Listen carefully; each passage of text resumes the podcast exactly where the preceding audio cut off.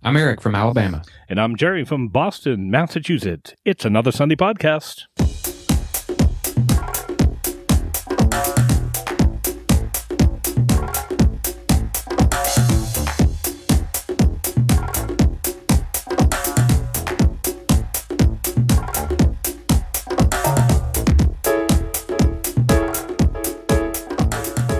Eric, my friend.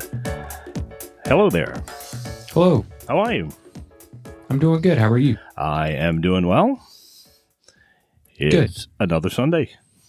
It is. And things down in Alabama, how's the weather doing here near the end of, uh, actually, we're at the end of January, if you can believe it. Wow. Uh, wow. Yeah.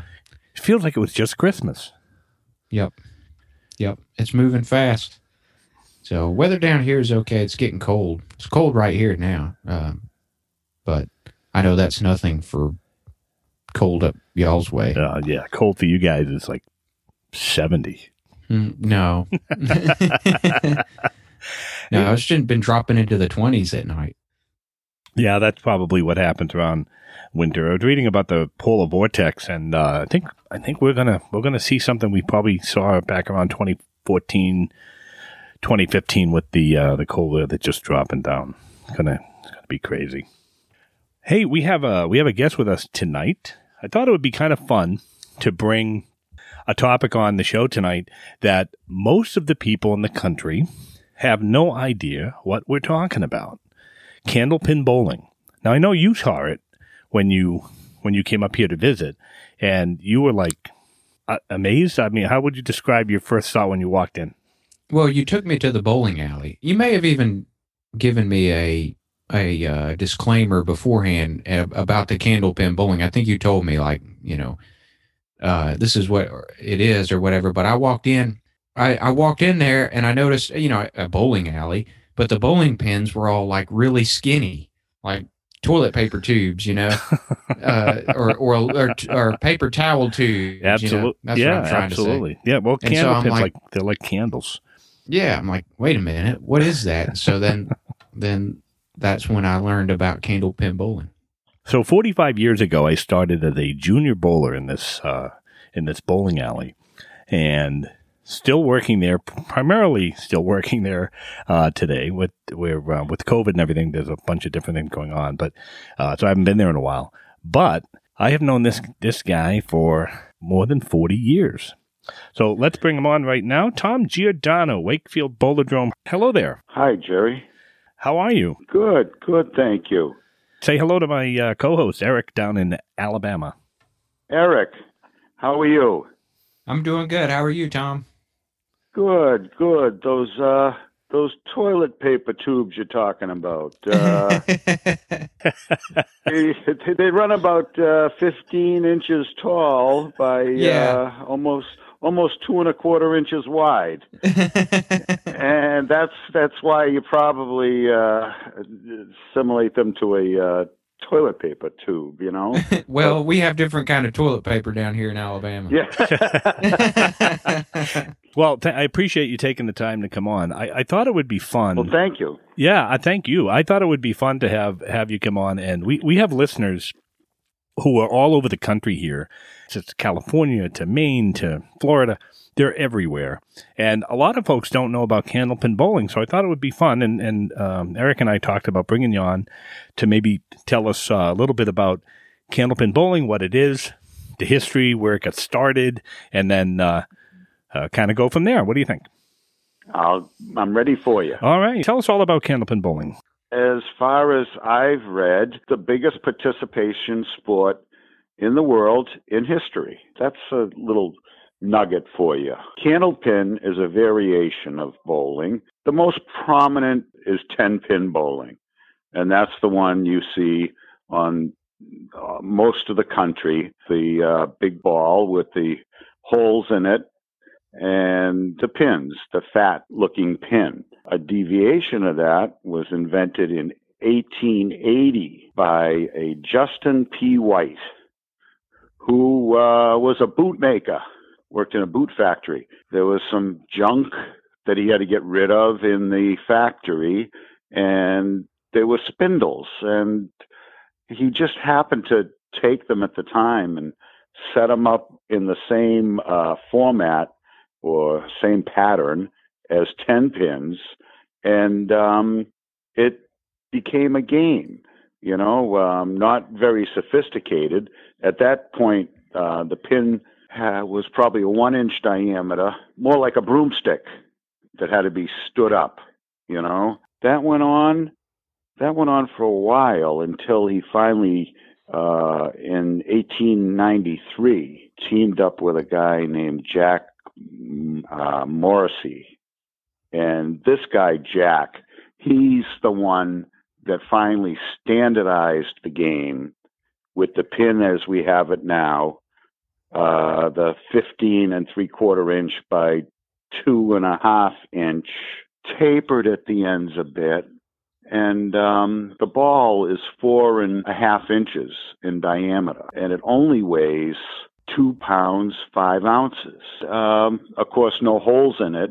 It's held with the hand just with a with a single grip. I think those are the two weirdest things about the game compared to 10 pin. He invented it in Massachusetts, actually, in Worcester. It's played on a, a 60 foot lane, 42 inch width. Uniquely, the pins are a foot apart on center and they're set up in a triangle. Socially distanced. that would yeah, be six feet apart. You know, and the uniqueness of this game.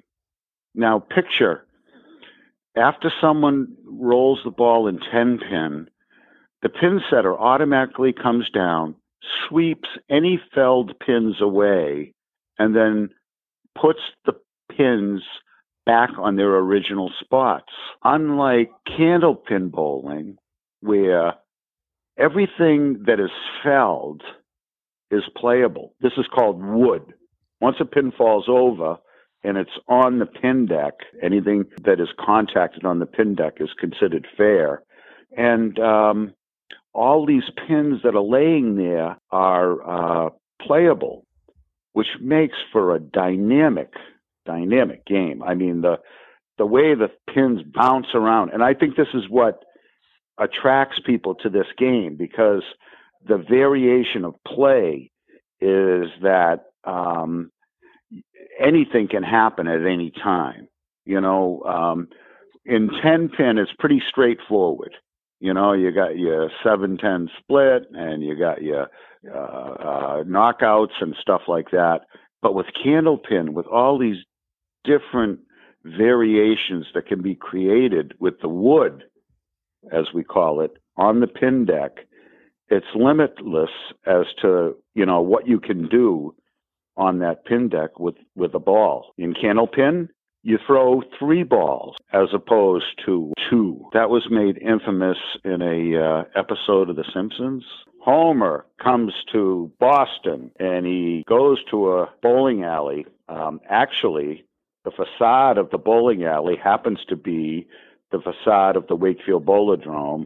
Uh, the producers of the uh, the Simpsons, the Farrelly brothers, are from the North Shore and here in Massachusetts, and uh, they took pictures of our bowling establishment and used it in the uh, in the episode of The Simpsons. Homer is ecstatic because after two balls, he's disappointed that he didn't get as many pins down as he would like.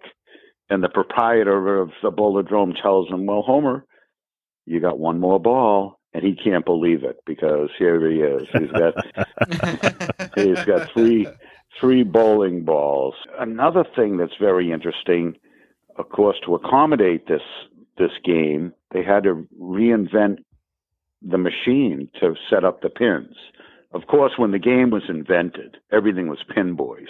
Sitting, straddling two lanes, setting the pins up by hand on what was supposed to be the same spots every time but nothing was standardized, you know, and it, of course, uh, trying to get out of the way before the guy would throw the ball was a hazard. So sometimes the pins were set up haphazardly. Actually, in uh, 1917, during uh, World War One, they actually had pin girls. Bowling was so popular at the time that when uh, all the pin boys went off to war, uh, the, the the job, like other jobs in this country, uh, got dumped on women, and they were pin girls at the time.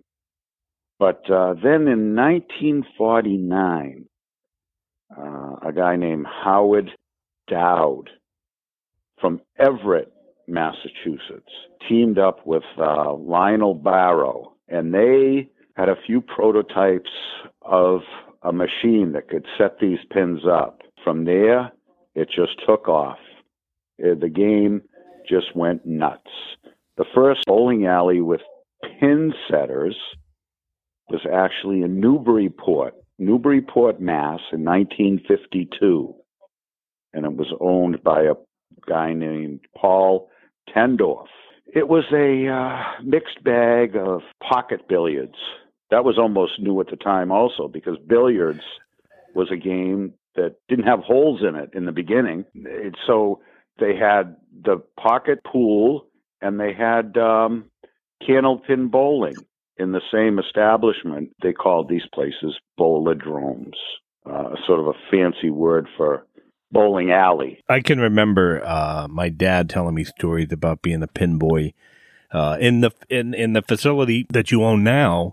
back in the day before when the first owner had it, and used to tell me stories about trying to straddle the the two lanes and pin would be like flying up. He would go home every now and then with some bruises and some swollen legs and ankles and things like that and you know, and and I and I think he told me stories about some of the when the matches were over, they would send tips down. They'd be throwing like nickels and dimes. Correct. Like he'd come home with like 30, 30 cents. He was like ecstatic. Correct. Um, they they would make ten cents a string. When we opened our doors in uh, 1953, the proprietor had to charge 15 to 20 cents a string or maybe 30 cents a string, and the pin boy got a dime. But that was as high as it went because then the pin setters came in. I do some reenacting, and I know one of the games that they used to play, like back in the 1700s, was tabletop nine pins.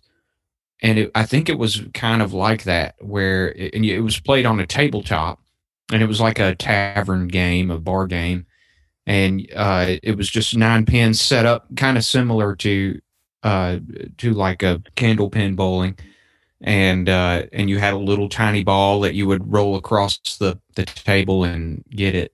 You know, sure. It was very similar to that. I was wondering if maybe so many variations: Skittles, five pin, three pin, duck pin.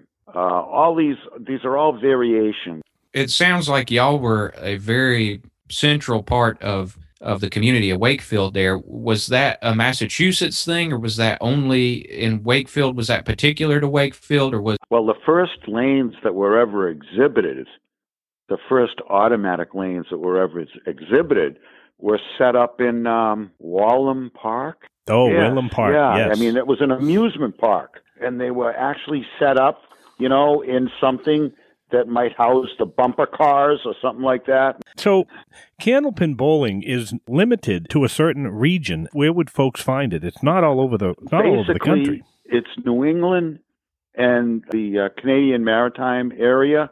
At one time, I think we had oh 198 establishments in the organization, which w- turns out to be thousands of lanes. But now, um, I think the Mass Association is down. Oh, it's less than 20 establishments. And that was 100, 198 just in Massachusetts. No, that was in New England. New England. Yeah. In New England. Um, but then again, it didn't, you know, you might get a few in Vermont. You, New Hampshire had more than Vermont, but no place had it like Massachusetts. I mean, oh, Lynn, Mass at one time, I think they said had nine, nine bowling alleys. The last lane in Worcester just closed this past summer. Economics, economics, everything takes a toll. It's a very expensive game, meaning it's very expensive to play. Your square footage, okay? You can't make a lot of money on it for the square footage that it takes to play it. Bowling alleys get torn down for high rises because there's so much land um, in the uh, footprint of the bowling alley. And again, land is worth worth a lot. You know, um, right now, as far as we're concerned in Wakefield, we're just sort of like the keepers of the gate. We love doing what we're doing there. We still have a lot of community camaraderie. So that's one thing that keeps us going. And we're lucky enough to pay our bills and keep our head above water. Of course, that was until this COVID mess, you know.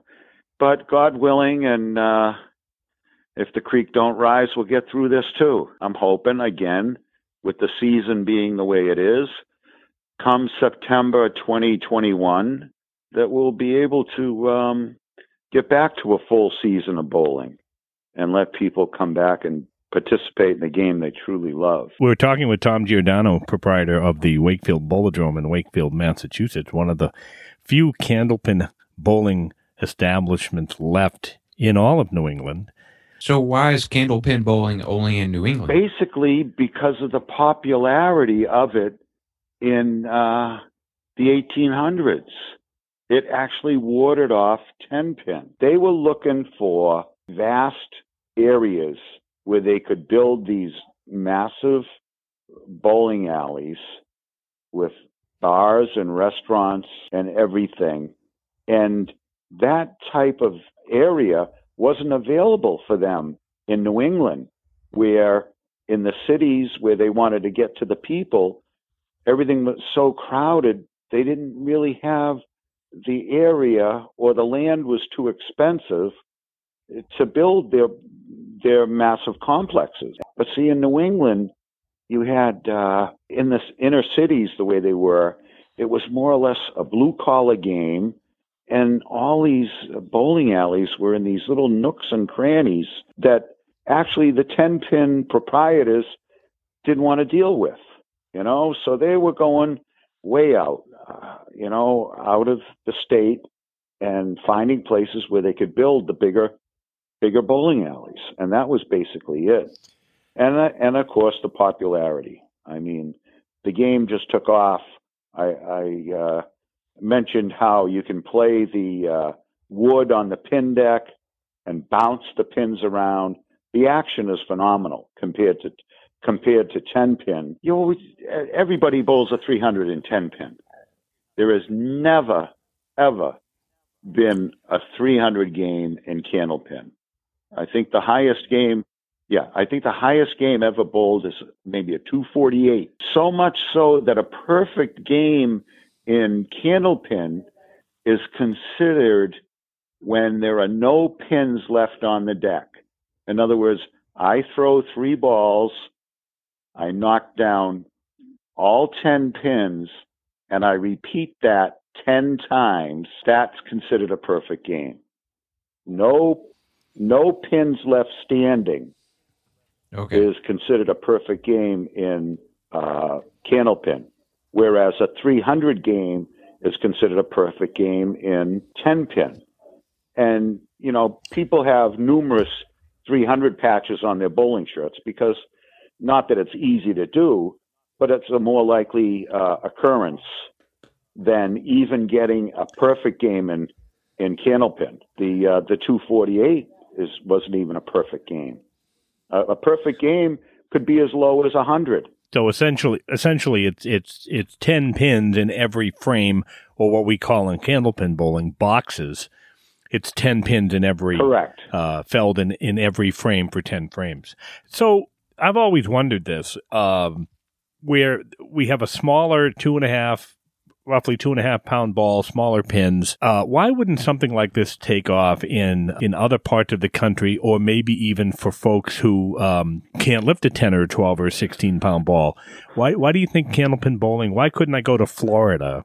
And open a candlepin lane and be successful down there. I would I would think it would be easier and enjoyable for, for folks, especially you know, a, senior citizen uh, population. It, basically, it's the exposure.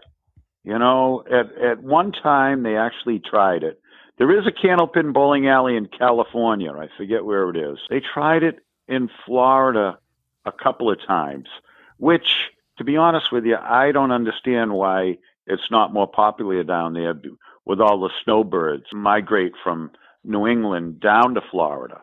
But I have to tell you, I have relatives from Long Island, New York, and they would come out here and laugh. I mean, it was it was uh, uh, crazy. They would come to the Bowladrome and uh, they, they're taking pictures. I still have people come in today. They might not bowl, but they sure want to take a lot of pictures of it so they can show their friends when they get back to wherever they're going. But we just never had the national exposure that Ten Pin had. You know, right. I mean, they would set up in in convention centers and centers and have tournaments in Las Vegas and all that kind of stuff, you know. Again, it was just a regional regional type game. Actually did very well for being as regional as it was. I mean, there are other types of bowling. You know, you could do another story about duck pin bowling if you went down in Jersey and Maryland, you know what I'm saying? That's a and that's a regional game to them, but Candlepin harkens back to the day of, uh, uh, again, just, you know, being able to put a bowling alley almost anywhere. Tom, you're so full of information. This has been a great interview. I appreciate you taking the time.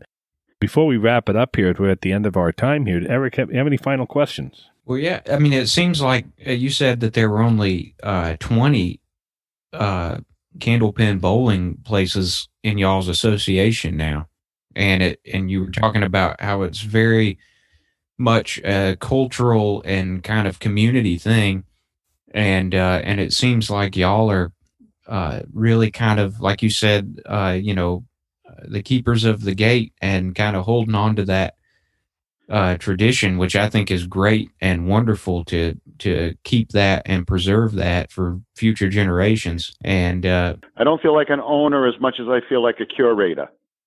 You know, I have people coming in. Um, we haven't uh, really modernized our establishment. People use the term retro. My wife and kids might say old. You know. but um, a lot of the people come in.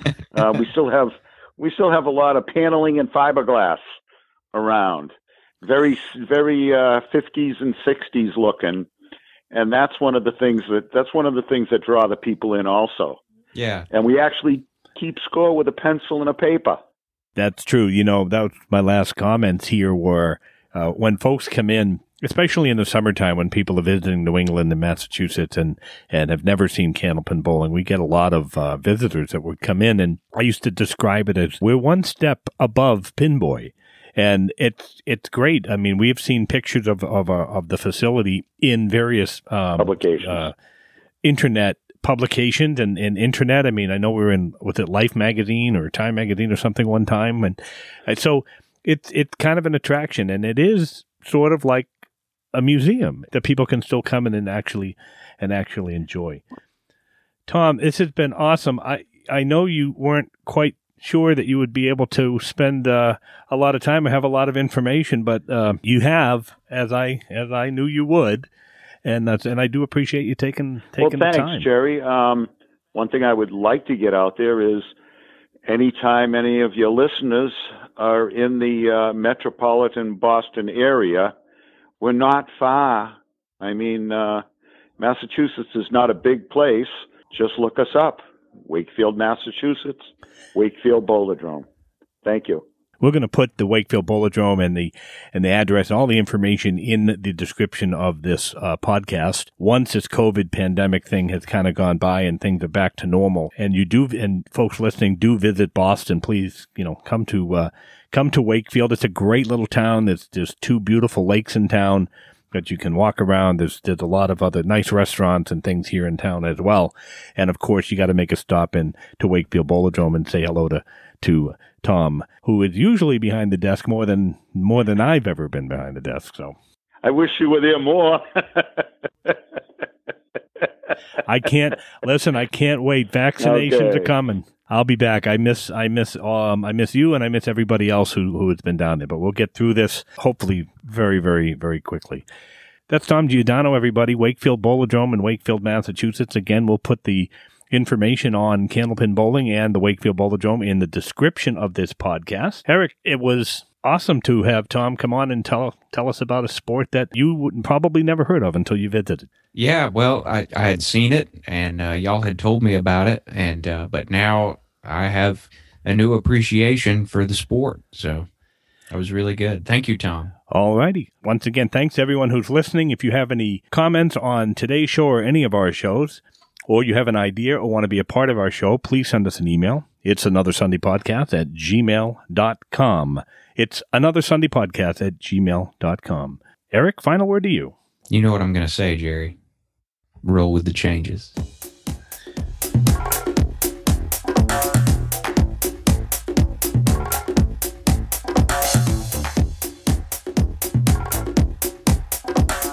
It's another Sunday podcast. It's produced by Eric and Jerry. Technical advisor Tom Bilodeau. Music composed and performed by Tom Blaze. Check out Tom Blaze's YouTube channel. That's going to do it for this episode of It's Another Sunday podcast. Thanks for listening.